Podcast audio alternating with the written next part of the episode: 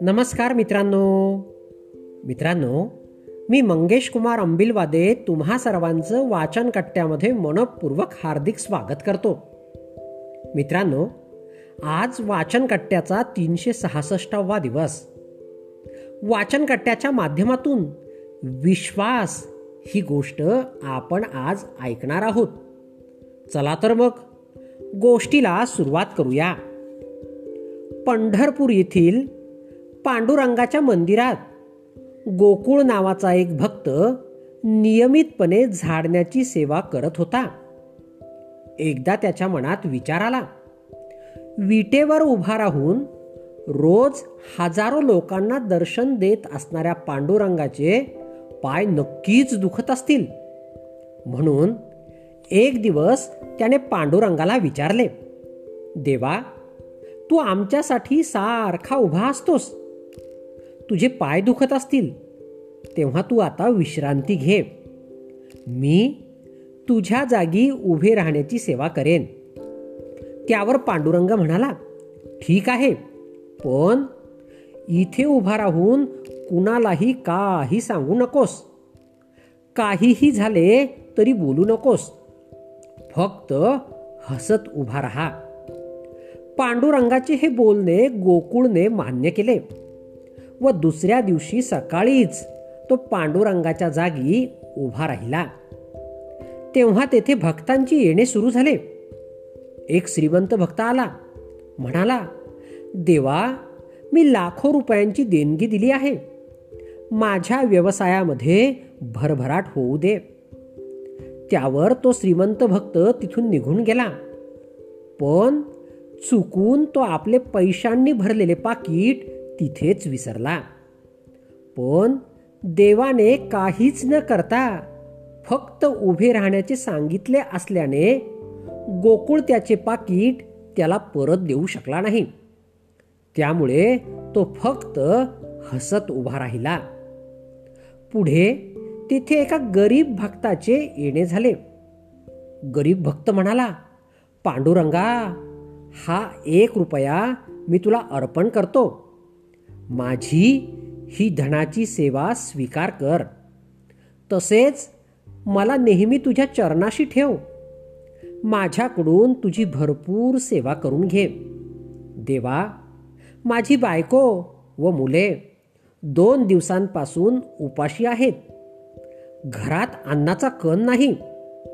माझा सगळा भार मी तुझ्यावर सोडला आहे.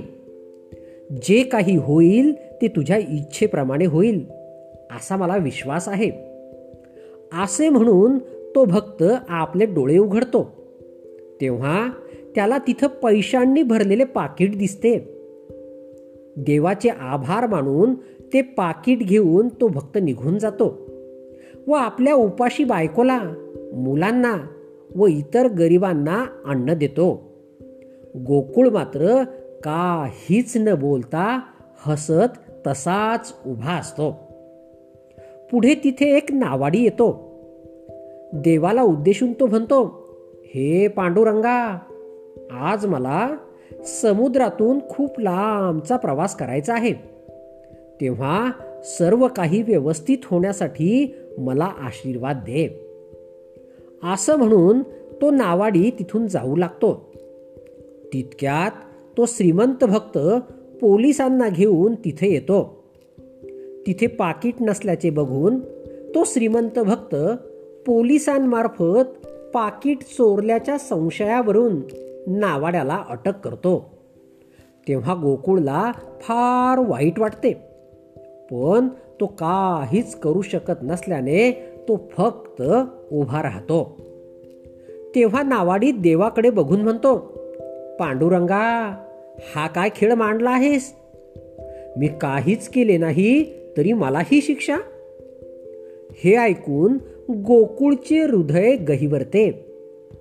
तो विचार करतो स्वतः पांडुरंग जरी इथे असला असता तरी त्याने काहीतरी केले असते.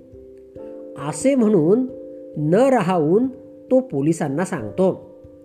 पाकिट नावाड्याने चोरले नसून गरीब भक्ताने चोरले आहे. त्यावर पोलीस नावाड्याला सोडून देतात. तेव्हा नावाडी व श्रीमंत हे दोघे भक्त देवाचे आभार मानून तिथून निघून जातात. रात्री पांडुरंग मंदिरात येतो व गोकुळाला विचारतो गोकुळ कसा होता आजचा दिवस? गोकुळ म्हणतो पांडुरंगा मला वाटले होते इथे उभे राहणे फार सोपे काम आहे. पण आज मला कळाले हे काम किती अवघड आहे ते. ह्यावरून कळते की तुझे दिवस हे सोपे नसतात. पण देवा मी आज एक चांगले काम पण केले. असे म्हणून तो सारी हकीकत पांडुरंगाला सांगतो. तेव्हा पांडुरंग निराश होऊन त्याला म्हणतो शेवटी तू माझ्या आज्ञेचा भंग केलास. तुला मी सांगितले होते तू कुणालाही काहीही बोलू नकोस पण तू माझे ऐकले नाहीस. तुझा माझ्यावर विश्वासच नाही. तुला काय वाटते की मी भक्तांच्या हृदयातील भावना ओळखू शकत नाही? गोकुळ मात्र खाली मान घालून उभा राहतो. पांडुरंग पुढे म्हणतो अरे त्या श्रीमंत माणसाने दिलेल्या देणगीतील पैसे हे चुकीच्या मार्गातील आणि भ्रष्टाचारातील होते. आणि त्या पैशांच्या बदल्यात त्याला व्यवसायामध्ये माझ्याकडून भरभराट हवी होती. त्यामुळे पाकिट हरवण्याचा खेळ मला करावा लागला. जेणेकरून ते पैसे चांगल्या मार्गाला वापरून त्याच्या पदरातील पापाचा साठा कमी होणार होता. त्या गरीब भक्ताकडे फक्त शेवटचा एकच रुपया राहिलेला होता. तरी देखील श्रद्धेने व भक्तीने त्याने मला तो अर्पण केला. म्हणून पैशांचं पाकिट मी त्याला दिले. कारण तो सर्व पैसे फक्त गरीब लोकांसाठी वापरतो. आणि त्याने तसेच केले आहे. त्या नावाड्याने काहीही चुकीचे केले नव्हते. पण तो समुद्रामध्ये लांबच्या प्रवासाला जाणार होता. तेथील वातावरण आज खूप खराब आहे. मोठमोठ्या लाटा जोरजोराने वाहत आहे. या परिस्थितीत तो आपली नाव वाचवू शकला नसता व त्याचा प्राण गेला असता. म्हणून मी त्याला अटक करण्याचा खेळ रचला. जेणेकरून तो तुरुंगात बंद राहील. व मोठ्या संकटापासून त्याची सुटका होईल. पण तुला वाटले की आपण एक दिवसाचा देव झालो म्हणजे आपण सगळे समजू लागलो.